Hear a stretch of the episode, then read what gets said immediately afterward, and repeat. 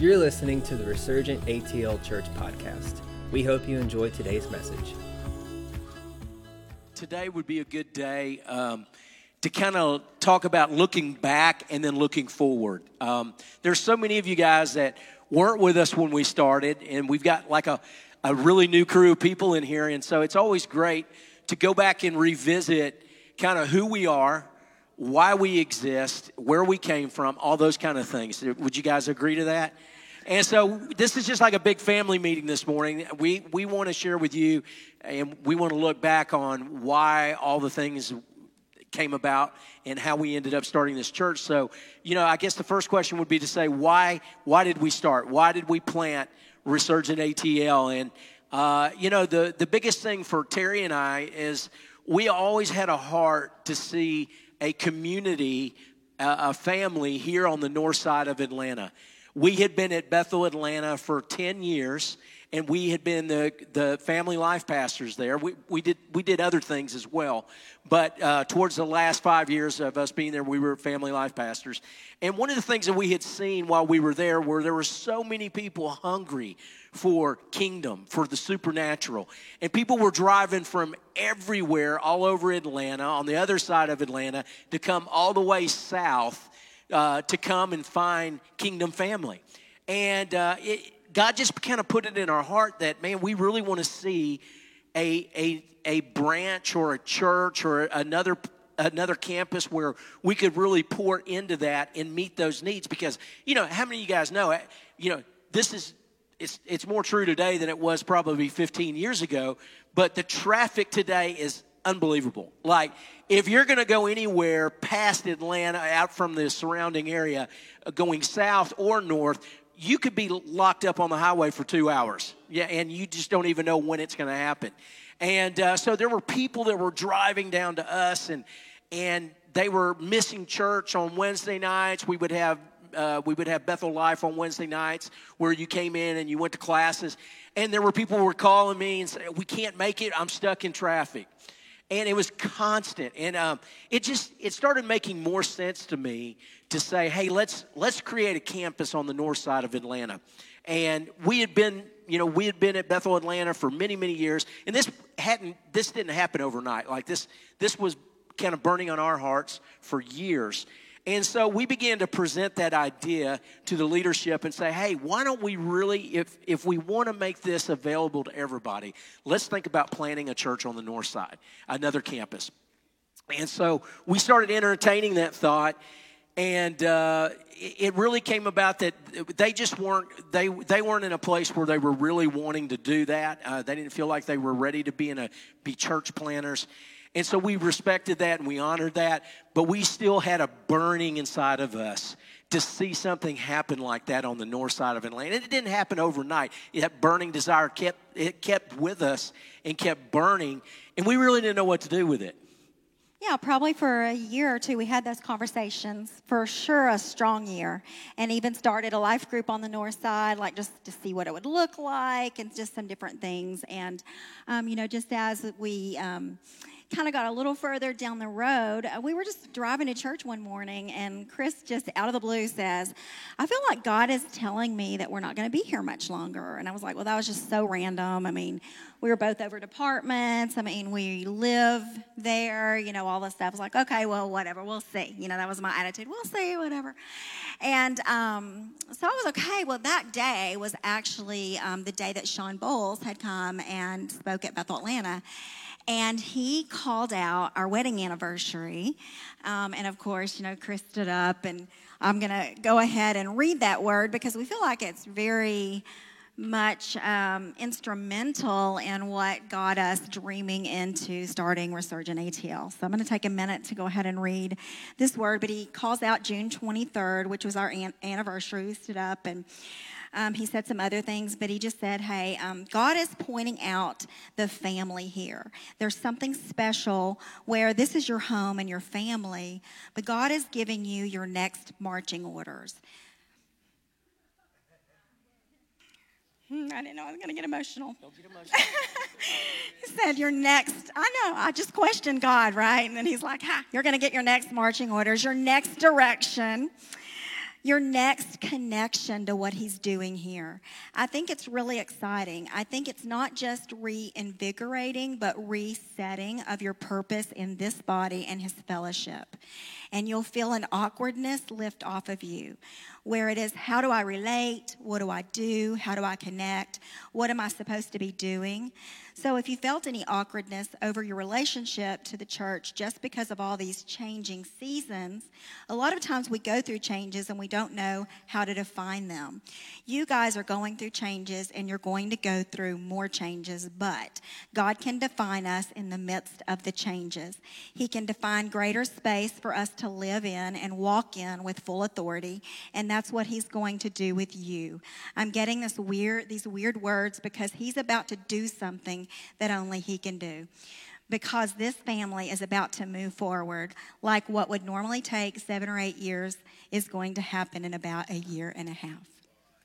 And so we really took that to heart. We really didn't even know what it meant because we had had a dream in our heart because we'd been in ministry. I guess we've been in ministry almost like 30 years now. So at that time, so you know, five years ago, 25 years, we dreamed into what we were really we, what we were chasing, but never really had considered starting our own church. We always wanted to be a part of another leadership, like instrumental in supporting a, le- a senior leadership, is what we really felt like we were called to do. And so we never really considered starting a church.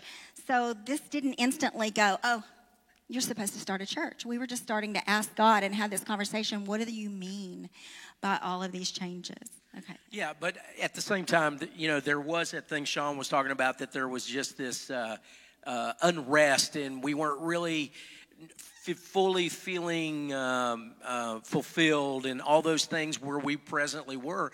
And we didn't really understand why because we had everything we needed, we had everything we wanted, we were surrounded by great leaders. We had security. You know, how many of you know when you step out by yourself, it's really lonely sometimes and it's super scary. And so I didn't want to have to do that. And so I was really happy just being surrounded by a team of people and I didn't have to have the final say. You know, it was somebody else had that, which that's some, sometimes that's great. You know, it's like, oh, it's not all me.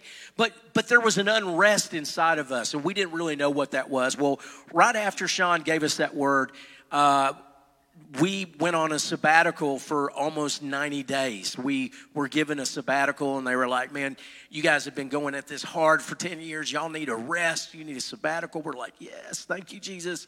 And so we go off on this sabbatical. We had all these trips planned. I think we traveled more that summer than we've ever traveled at any yeah, time. Little mini trips. Mini trips. But but we Nothing had a, fancy. yeah we didn't go to Europe or anything like that. But it was just like we free trips. we just hadn't been anywhere in a long time, and so we just we just kind of really dove into that. And during that time, God started speaking to me really clearly, and He just started saying, "Hey, this thing that the word that you got, this these new marching orders." I want to see that dream fulfilled in your heart to start a new family on the north side of Atlanta. And so I'm telling you right now, I'm saying yes to you stepping out and starting a church. And really, I didn't, I wasn't happy. I was scared to death when I heard him say that.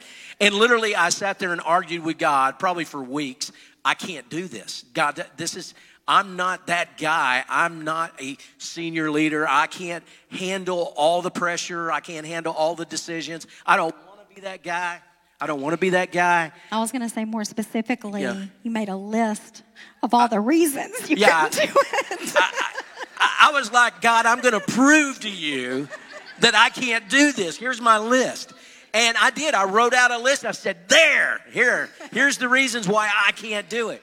And uh, I mean, literally, it was that, that, I mean, I could not believe. But God was like, okay, this is, this might be all true, this might be right, but here's what you do well, really well, and nobody else, I can get them to do what you do. And I said, So what's that? And he goes, You make pe- people feel seen, heard, and known. And you love them really, really well. And he said, That's all I need you to do. He said, That's all I need you to do. I just, I'll send the other people around you and Terry, and I'll send the leaders to you, but this is what you do really well. And all I need you to do is say yes. And I still rolled, struggled with that for weeks, and then I finally just gave in, and then I, I just said, okay, God, I'll do it.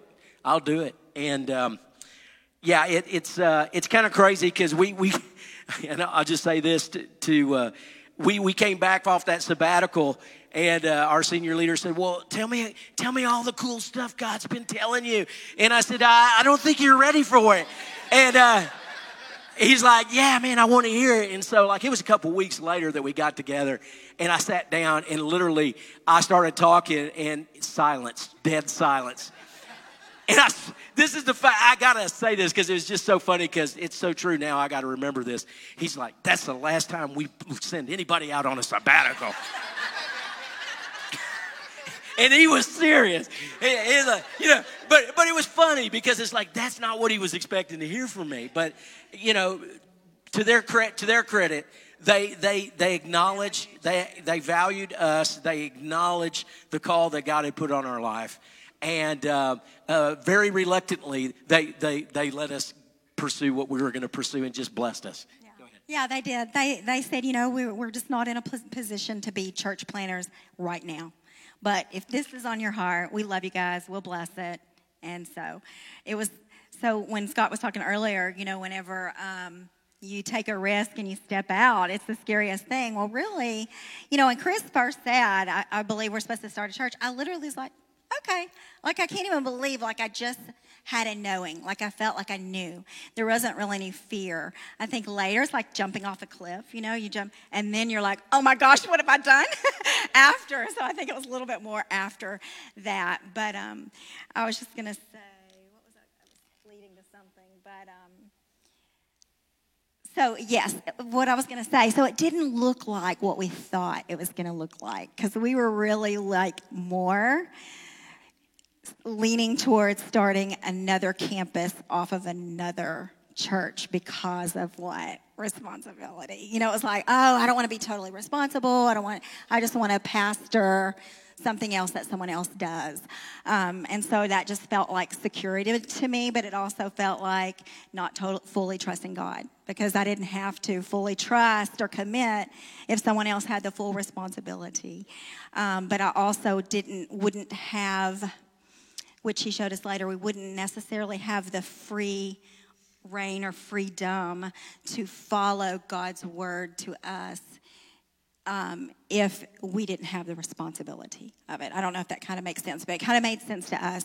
And I was even talking to God about it one day because I was like, gosh, you know, I was driving to work and just thinking about it was probably a year in, maybe two years in. And I was thinking, oh my goodness, I cannot believe that, our, that we're living, we feel like we're living in the fulfillment of a dream. But it wasn't, when I look back over the 30 years of this pursuit, of this life dream, it really isn't what I thought it was. It's, it didn't even look like, I'm like, how can I feel so fulfilled? And, it's, and we're, and li- feel like I'm living in the fulfillment of a dream and it doesn't look like what I thought it was going to look like. And he was so clearly, I can tell you what red light I was going under. He said, It's because I have rescued you. It was just so real. I've rescued you from your version of the dream. And he said, And now I'm redeeming the dream. And so that has been something that has been something that we've been able to hold on to. So when I do feel the falling of, oh my God, I'm falling off the cliff, what have we done? We can hold on. We always can hold on to the word that we know that God had given us. Okay. Yeah, yeah, and, and that's good. Um, we and let me just clarify this too, because a lot of people were like, "Well, if if you left Bethel Atlanta, then are you guys a plant from Bethel?" No, we're not a plant. We were not uh, strategically sent out as a plant under Bethel Atlanta we were blessed to go and pursue what we wanted to pursue, and that's what we did. And so today we are a part of the BLN, which is the Bethel Leaders Network from Bethel Redding. That's that's who we are connected to. So we are not a plant off of Bethel. I just want to clarify that. So uh, kind of our covering, if if you want to say that, uh, is Bethel Redding. Uh, we follow Bill and Beni Johnson and a lot of what they do. And of course, they're in a different state than we are, and they're experiencing a lot of different things than we are. But for the most part, we uh, we go we are connected to uh, to that church and to that body, and then we have a board of uh, uh an apostolic advisory board with Scott was originally put on that board. Now he's on, on our team, so staff. But uh, then it's Leif Hetland and Randall Worley and Steve Backlund. We're on that. We're on that board, and so uh, and Tom and Tom Roan. And so, just wanted to let you know that's kind of where we are. That's as far as covering. Uh, that's that's that's what our covering is. And then you might want to know why the name Resurgent ATL. Yeah. So why did we name the church Resurgent ATL? So, in praying, because we didn't feel like, you know, before we were told to start a church, we just had this, oh, this is going to be your name, you know. So, we were just, we did a lot of driving around because we really didn't know. Like I said, we live, you know, 40 minutes south from here. So, we were like, where, Lord? You know, where are we supposed to be? Um, and so, you know, we just began to drive around a lot and just feel like, you know, God, are you calling us in this area or over here? We just knew north, but we didn't know what north means because there's Atlanta's big, right? And so through all this, you know, we were just praying into it and we began to just look a little bit. We didn't do a whole lot of research, but just researching into the history of Atlanta. And um, resurgence is the motto of Atlanta. And um, it's translated not only as to rise again as up from the ashes of war, but it also means to rise from the dead. And resurgent means undergoing or tending to bring about renewal or revival. And so we felt like if we named the church, or we really believe God was, telling us to name the church Resurgent ATL, because we felt like every time we said Resurgent Atlanta or Resurgent ATL, that we were. Um, prophesying and we were making a declaration over Atlanta. You know, not only just telling Atlanta um, to you know come alive for the, the economy to come alive or business to come alive or inter, in, entertainment industry to come alive or government or education you know ideas to come alive improved highways Yes, Lord, come alive, right?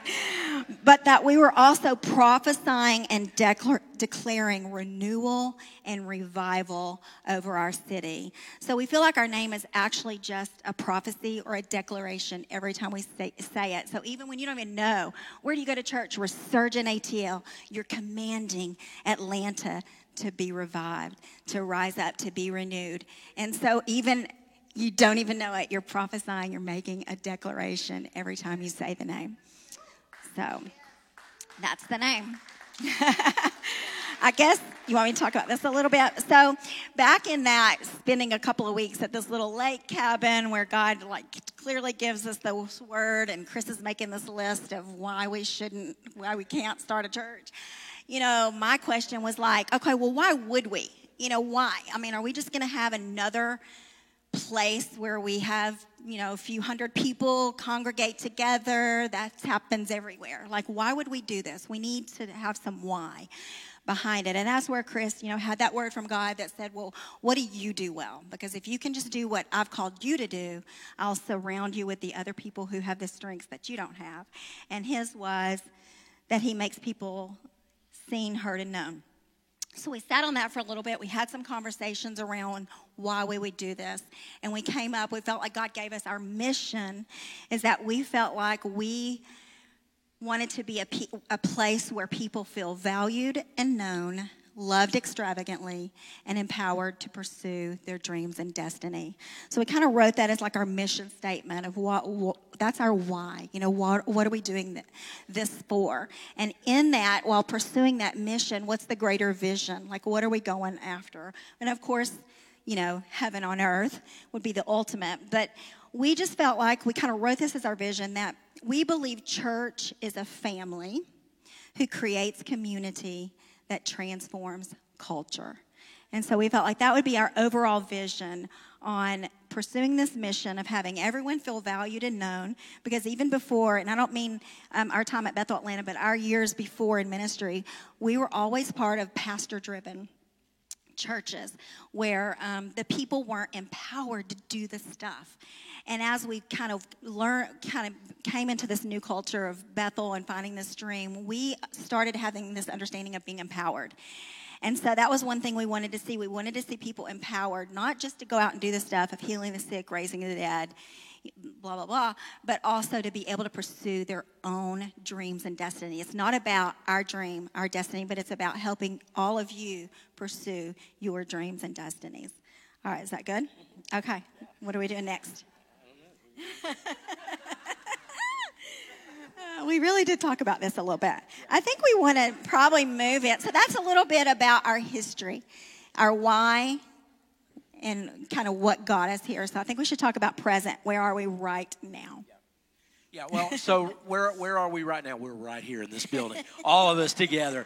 But kind of presently where we are is, you know, we've kind of been focusing on building family, building the presence of God, building a place of extravagant worship to the King. And um, you know, we we are really what's in our hearts is to build a multi generational church where we're not just going after one particular uh, generation, we're going after all the generations because we understand the value between.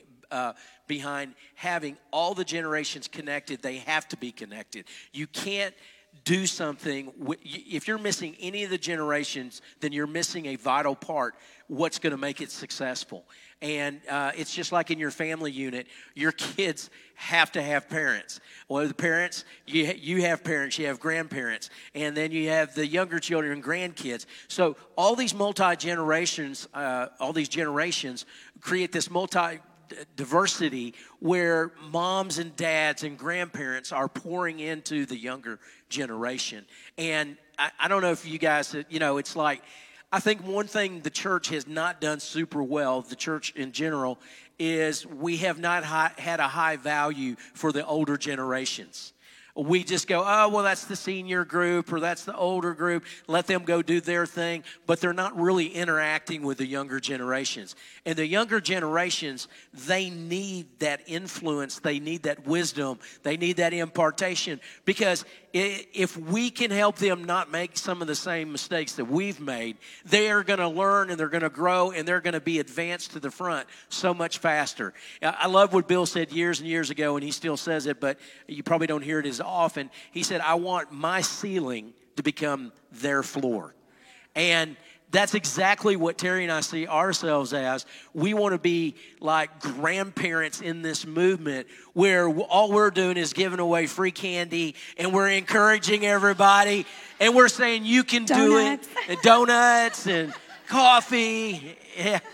And we just we want to be there to say, hey, we don't it doesn't we don't have to be at the front and center of everything. We want we have dreams and aspirations for the younger generation for our kids and for our grandkids and for your children and for you know so that's kind of how we want to see this thing grow is a multi-generational uh, everybody connected and everybody running.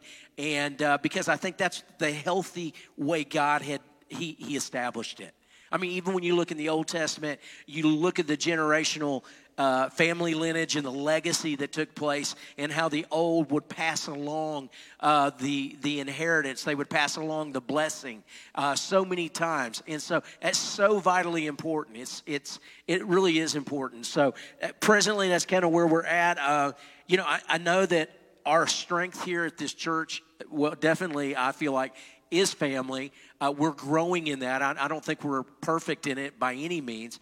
But another area that I feel like we're really becoming stronger and stronger in is worship. Uh, our worship has always been something for us that needed to be priority in this church because we knew we needed to create a, an environment for God to move in. And uh, we're so blessed to have Cody and Julie with us.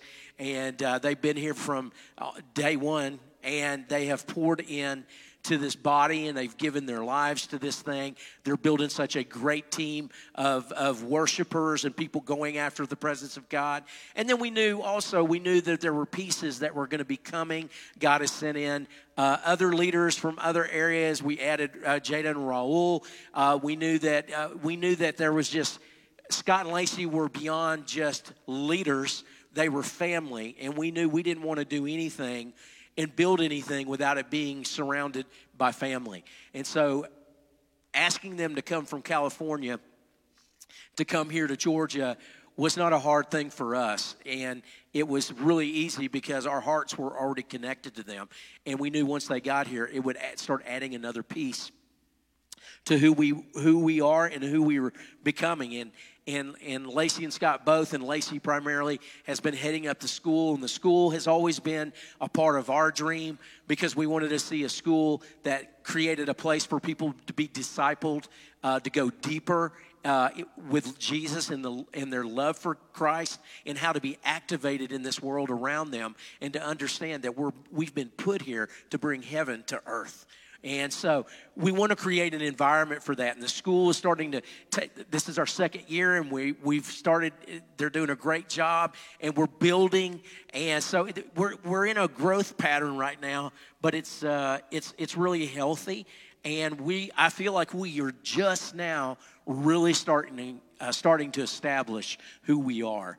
And we're going to continue to grow and expand on that. But Yeah, definitely. We've had a season of um, just building that foundation. You know, we felt like starting out on Saturday nights was that time of just spending time in the family room. It felt more like, you know, how you do, how you hang out your family room and you're establishing family.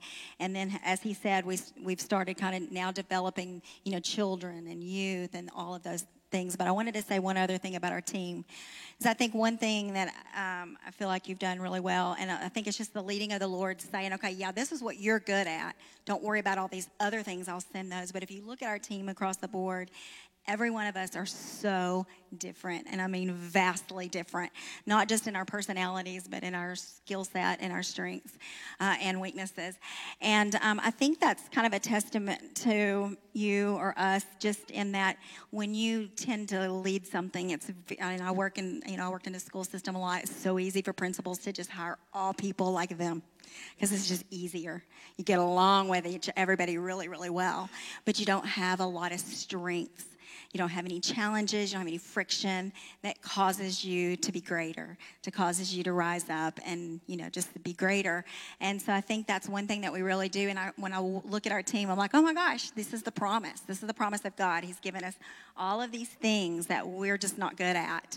And they're all around us. And it takes the weight off as well because we don't have to be good at everything that we would, you know, think that we would need uh, among our leadership. So that's kind of just like about our uh, leadership team. Yeah, right. and, and back in May we had a uh, we had our first apostolic board meeting, uh, you know, together, and we we we covered a lot of stuff. But one of the things that we talked about, and Scott's mentioned it before, is one of the things we want to do here is create an irresistible culture. And you go, oh man, that sounds really cool. Well, what is an irresistible culture? Yeah, we, yeah, we, we were just like, yeah, what would it look like to create an irresistible culture? You know, what is that? What is an irresistible culture? And, you know, we just kind of started kind of making this list of what that looked like. And really, um, the big picture is that everyone's walking in their true identity, right? I mean, that's irresistible. If we're all walking, with the whole entire city of Atlanta walking in their true identity, that's an irresistible culture right there. And what that looks like is that all generations are operating in the gifts. The children are operating in the gifts, right? All generations are operating in the gifts. You know, they're out there healing the sick, raising the dead. Um, everyone is experiencing presence. That's an irresistible culture. Um, we're offended less. I mean, these are little things, but irresistible culture, no offense, really? What would that look like? You know, even in a culture of honor, you find offense all the time. You don't want it. You pretend it's not there sometimes. You're confronted with it a lot because you are trying to be aware, because we want to be unoffendable. Um, walking in forgiveness. You know, um, we have this conversation all the time that if we are an irresistible culture, what we want to call it a culture of honor, if we are what we are aspiring to be, then we there would be no one in here with a victim mentality. Because what happens when you come in this environment and you start acting like a victim, when I make a victim statement, I've got all these people around me going, ah, really? Is that who you are?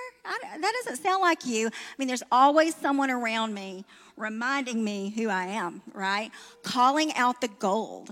And we've even said it. If you either come here and you rise up, right? Or some people kind of don't make it because they enjoy holding on to offense or whatever, might go find people that allow them to stay offended. So that would be an irresistible culture where everyone's walking in their true identity, not a victim mentality. Um, And then also, I- a piece of that would be continuing in a lifestyle that's unpleasing to God. Because when we're around all these incredible people, it makes us want to be greater, right? It's like, ah, makes us more aware, probably. And, um, you know, like I said, there's always people calling out the gold in us. So um, I think that would be an irresistible culture. There's probably a million things that we could add to irresistible culture, but those are some practical things. You want to add to that? Yeah, Let's I mean, yeah, yeah. Let's talk about that. You want to do that? Sure. You wrote it down. He goes, You wrote it down. I was trying not to be the one that talked too much. Well, How, who saw the new signs this morning? Did y'all see new signs? Yeah. Those look amazing. Julie did those. I have to say that the company messed them up, but they still look great. They didn't do exactly, but they look amazing. And so I think we're going to be able to get some new things added too as well since they didn't exactly uh, come back. But I think they look great. They look amazing. Um, it's all fancy. That's one thing having millennials on your team. You need that. They have the little thing. What do you call it? That you scan so you can go right to the website. What is that called? Yeah, you know, the little whatever. That's so cool. I would never have thought of that. If I put, you know, if I'd made a sign, I would have never thought of that. There's a name. Thank you. QR code. Yeah, I I, knew it. barcode. It just the barcode. It's like a little gun. he loves to do sex, uh, self checkout at the grocery store. I, I, I put my I put my camera I put my camera up to it, it. and I was like, "How do it know? How do it know? How do it know? How do it It's know?" old joke. It's a stupid joke. Okay. So anyway, well, those look lovely, but we wanted I just kind of wanted to mention one thing. So we were talking about we say this a lot around here, building family around presence. And then we thought, let's take this a, a step further. When people come in this door, because we've we're building family, we're doing that well. We're really um, learning uh, to enter His presence more and what it is to be a family. So let's take this a step for, further. And so we came up with restore, transform, and equip. So you probably saw that. So we wanted to kind of talk a little bit around that, because you know we as a team we just thought you know restore goes along with our mission right? Because if you come into an environment where you're feeling valued and known, loved extravagantly, and empowered to pursue your dreams and destinies, that's restoration, right? Because what, what most people not want to go to church for all the opposite of those reasons? They felt devalued or offended or didn't get their dream fulfilled, their promises, right? So that's being restored and then transform well that just goes along with our vision that we believe church is a family first who um, builds community that transforms culture. And so that's a big part of it. We want to transform culture.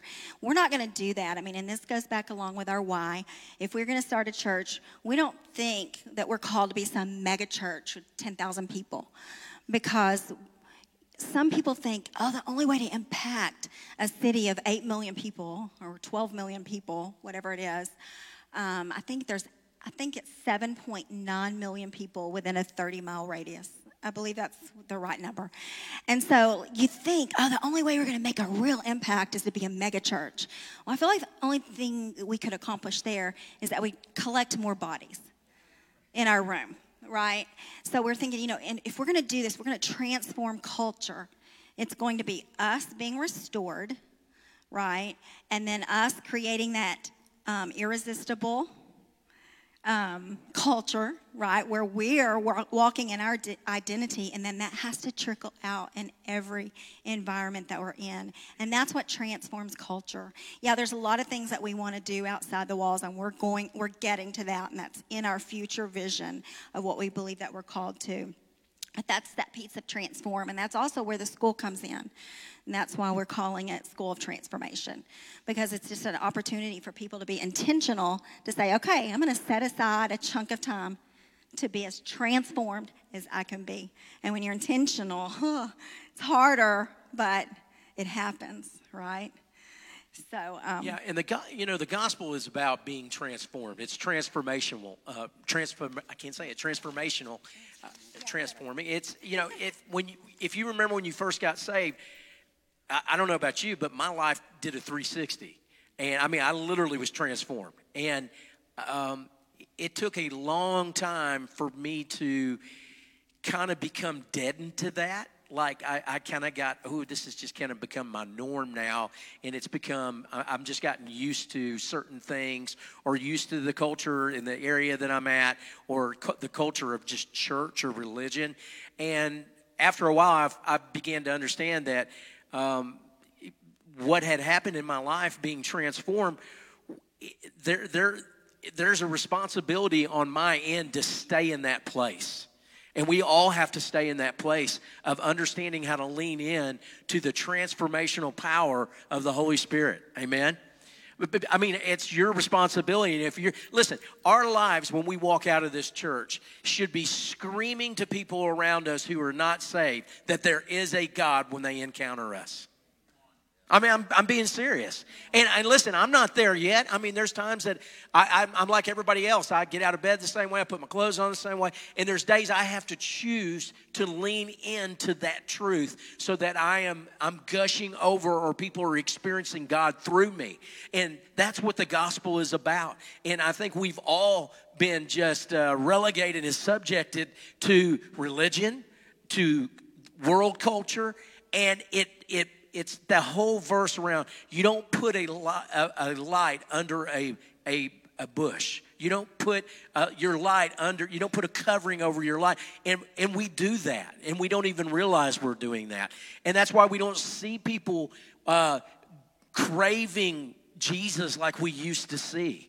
I mean, really. I mean, I remember just when I, the first four or five years walking in, in, in relationship with God, people were always asking me, why are you so happy? Why, why, why, I mean, everything's going to hell in a handbasket around you, but you are happy. Why, how can you be so happy? Well, was a great opportunity to share my faith. And so transfer, we've got to get to a place as a church where we live in a place where we allow the transform, uh, encounter that we've had with Christ to shine all around us. So restore, transform, and equip. And that equipping piece means us stepping into our property, proper identity as sons and daughters.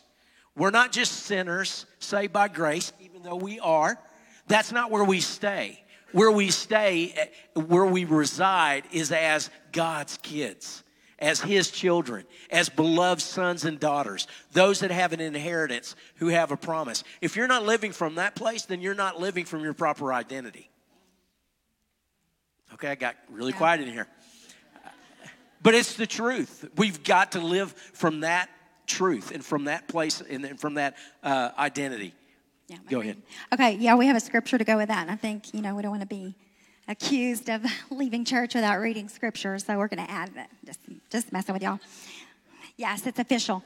So yeah, part of that equip, of course, is Ephesians 4, 12 through uh, 16. So I'm just going to read this. But you know, it says, He gave us apostles, prophets, evangelists, preachers, and teachers, or pastors and teachers, to equip the saints for the work of the ministry, for the building up of the body of Christ, until we all attain to the unity of the faith and of the knowledge of the Son of God, to mature manhood, to the measure of the stature of the fullness of Christ, so that we may no longer be children tossed to and fro by the waves and carried about by every wind of doctrine, by human cunning, by craftiness and deceitful schemes. Rather, speaking the truth in love, we are to grow up in every way into Him who is the head, into Christ, from whom the whole body, joined and held together by every joint with which it is equipped, when each part is working properly, makes the body grow so that it builds itself up in love. So that's our equip. Yeah, so that's good. I mean, wh- what do we do is, you know, what is our responsibility as ma- mature Christians to reflect Him, to walk in His power, and to mirror who He is in our lives. And so, go ahead. Well, I was going to add to that just because it brings up unity and it kind of sparked a, a reminder to me. But of course, one of the attacks we've been under as a society is the lack of unity.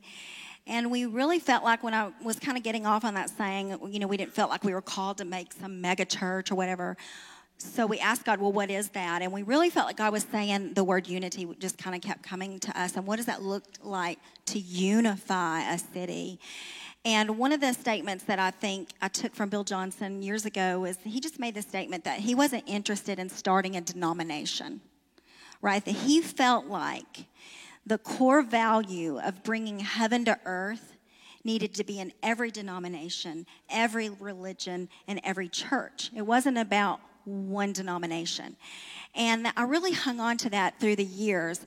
And um, so whenever I kept hearing this unity from God, I felt like, well, that's what it is. What would it look like to unify all the religions, all the denominations, just a city, to impact our city for one call to bring heaven to earth? So it has something to do around that unity. And unity is brought up in that verse. What have we been in, under attack by, uh, through society right now is a lack of unity, really the opposite. So I really feel like it's coming. You know, because anytime there's an attack, you're like, mm, there's going to be breakthrough, and it, I believe it's going to be something with unity. I don't know if that what that looks like. I know years ago, Chris was over. Um, what do you call it? it? Was what you what Bethel leaders used to be? It was global legacy over the southeast and really all that looked like was organizing kind of meetings for all the local pastors to come to and be ministered to right? And that and that kind of reminded me of that. I was like, I wonder, you know, that's a one way, right, to unify pastors of all denominations. So I feel like there's still, as if we're looking to future, that would be some ways that we could impact beyond the walls of our of our four, you know, walls of the church. But anyway, that was a side note, kind of. No, that's Sorry. okay. So. we, we, get we don't have a lot of okay, time left, but let's. Uh, so, what's the future look for us as a church body and as a church family? Big thing is for us right now is we understand that uh, in order when you when you have a family and you decide you know you you find that special person that you want to get married to there's a dating process you get engaged then you get married and then there's a honeymoon period and then you start seriously sitting down and talking about okay how are we going to grow our family? What what intentionally what are we going to do to grow our family? Uh, how are we going to prepare for this? And so I, I really feel like that's where we are right now in this season is we have to intentionally begin to prepare to grow this family and what does that look like? What does that mean? Go ahead. Yeah, well, I just wrote down everybody in the family brings something to the table, right? I mean, we want to prepare a table, and that's kind of what we called Heart and Harvest, it's just a time of just coming to the table that everyone has a seat at the table. But, um, you know, that's that preparation where each of you bring your own strengths and help to make growth possible. And some of that, well, I can talk about that, but you know, like just greeters and in prayer servants and setup and tear down and children's ministry and revive groups and you know, just creating community that's going to change and influence culture. And so we're going to talk about obstacles of that. And I forgot what those were.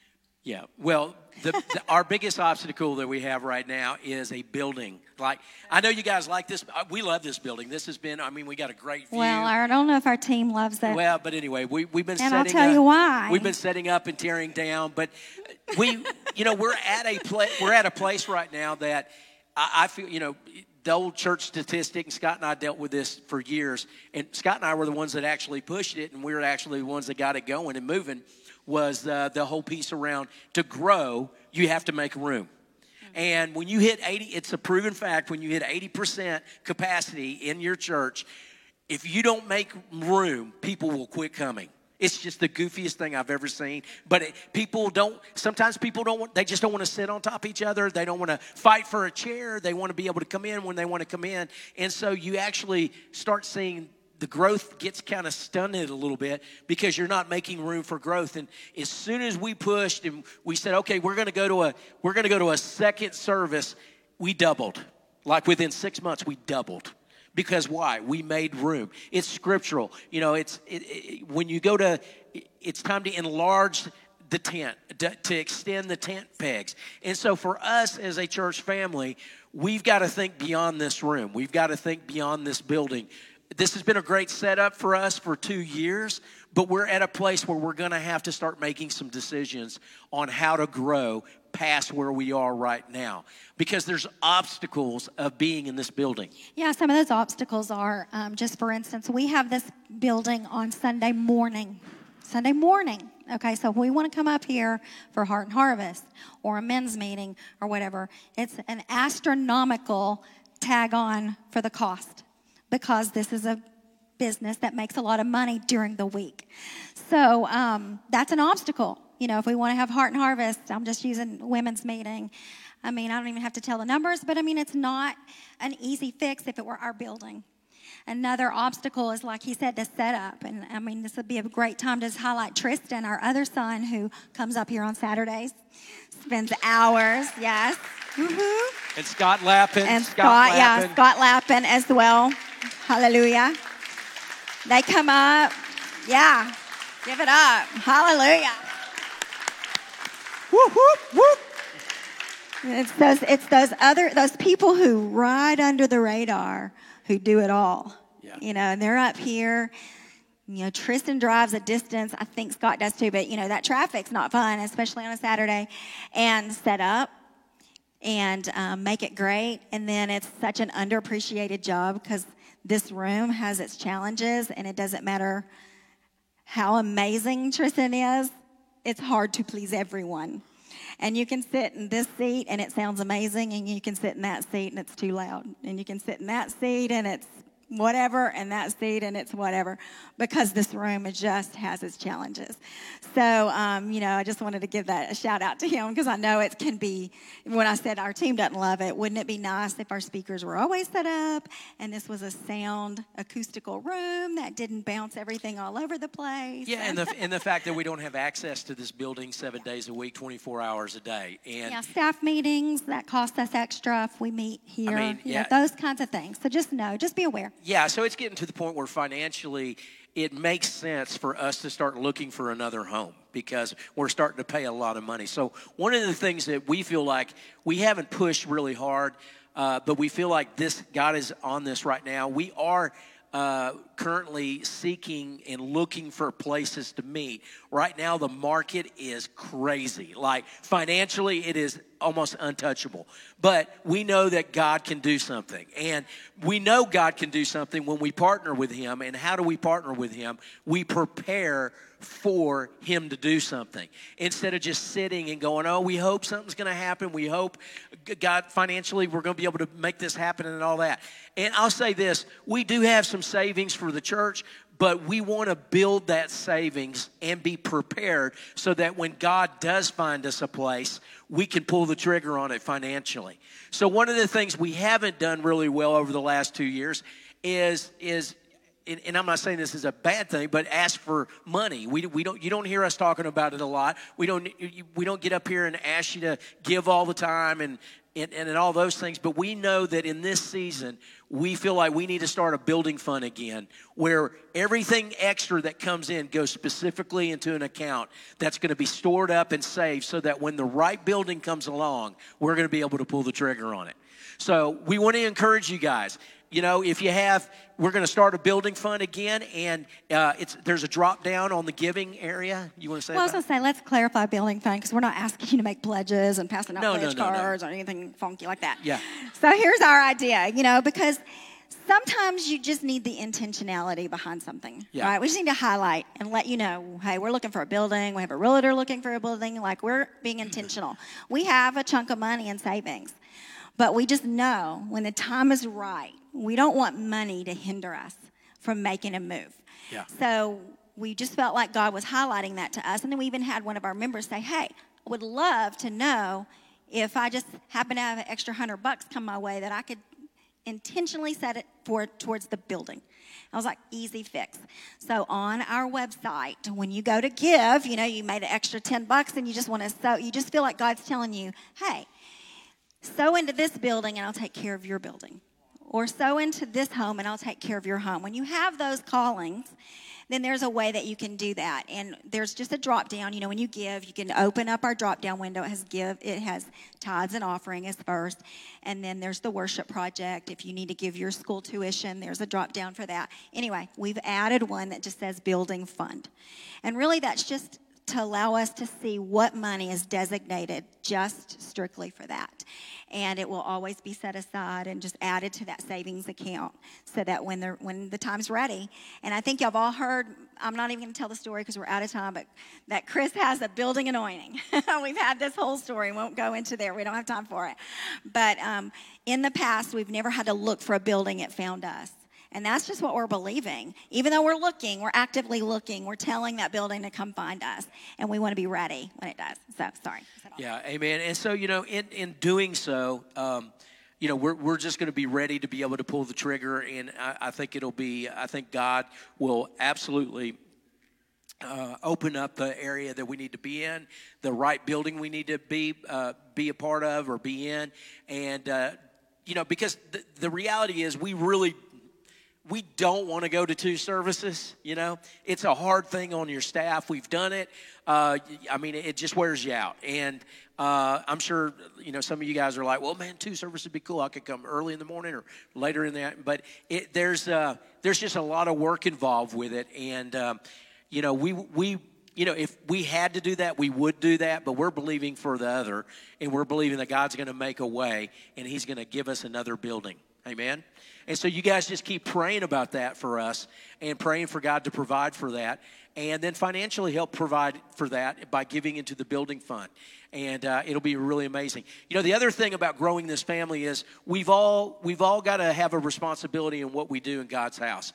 And you know, I, I, I, don't want to say this to sound like I'm coming off like I'm rebuking anybody, but really for the last year and a half, we've all been just kind of cruising.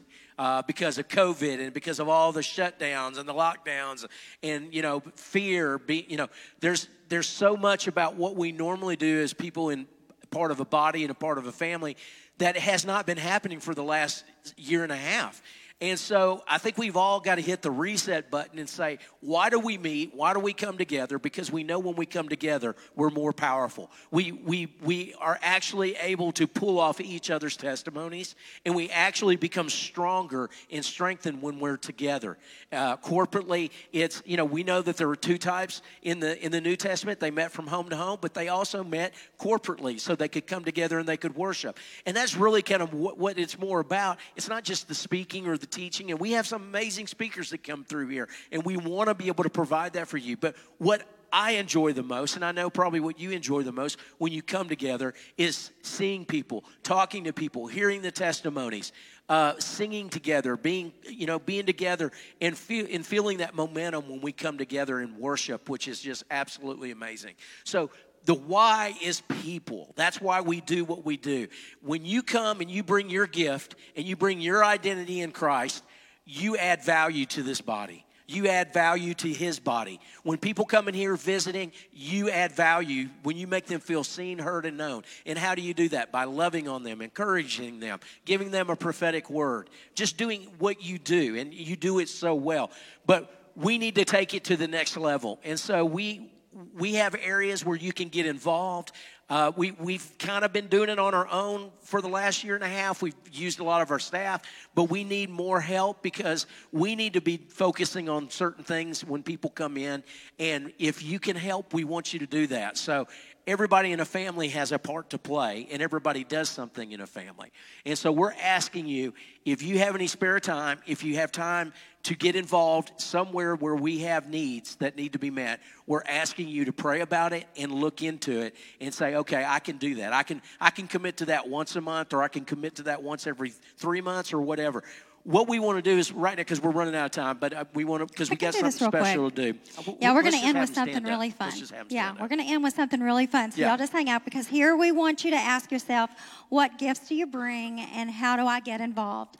And um, of course, you can email us at serve at resurgentatl.com, and we will get back to you. But we want to highlight, you know, we honored our pastor, our pastoral staff earlier. We want to honor our volunteers who um, head up certain areas that you can get involved in. So we're going to ask you to stand up. So Jada and Raul, if y'all stand up, if you would like to be involved in children or nursery, we could really actually use some nursery workers right now, or preschool, then we ask you to see Jada and Raul, or you can also email us here. And it's really not difficult. They're not asking you to do it every Sunday. We're trying to do like an every month, once a month, or once every other month. If we get a few more people, we can get that schedule in a good rotation. All right, awesome. All right, Nicole and Josiah, y'all stand up. So if you would like to help set up or tear down, it's not even that hard, is it? We've got a cool little checklist now, making it simple it's either or. If you want to set up one morning or tear down one afternoon, see Nicole and Josiah. It really is kind of a fun time to get here and run around together and get everything set up. It feels good to make everything look pretty and get it all going. So, see Josiah and Nicole, we so appreciate them. They've been doing this for from Woo-hoo! the beginning. Love you guys. We love them so much.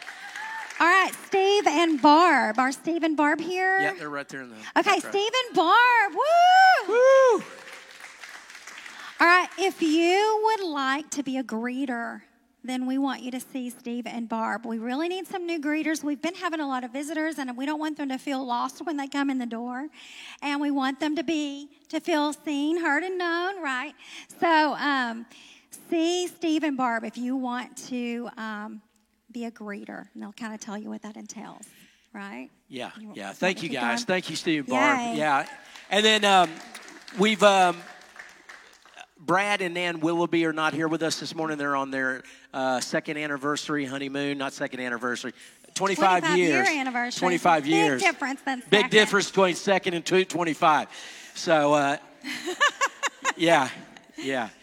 But uh, yeah. Brad, Brad is going to be heading up a prayer team. So if you really have a passion for praying for people and you want to see people uh, be a partner, partner with the Holy Spirit, partner with heaven, to see people get set free and just pray over them uh, on Sunday morning services, uh, email here and email Brad because he'll be compiling a list of people who want to be on that prayer team, and then we'll have a little short meeting, and then we're going to be putting people on a on a schedule to do that. So Brad Willoughby is that guy for you to connect with. Then uh, let's uh, let's do another one. Scott Lappin. Scott, stand up real quick. Woo!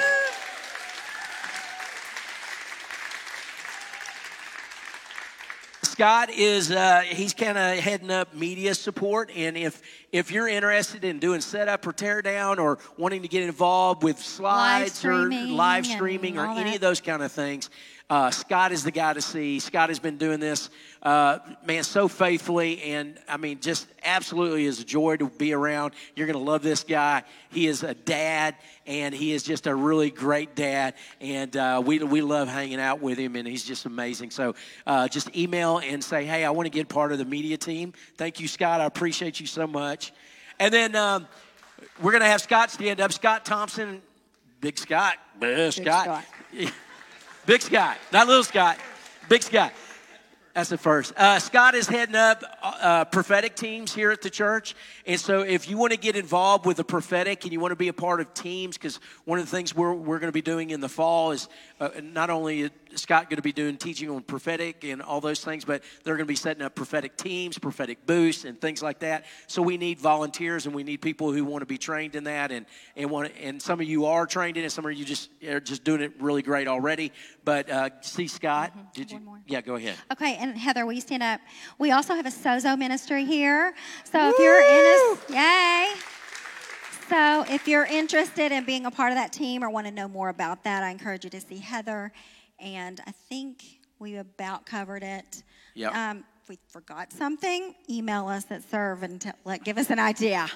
We might yeah. put you in charge of it. All right. All right. Well, hey, this this was our little chat with you guys this morning to kind of give you an overall look at you know, kind of where we came from, where we are now, where we want to go. And uh, we really appreciate you guys allowing us to just sit here and just talk to you like family and, and, and friends because we are. And please eat lots of donuts on your way out. Yeah, please.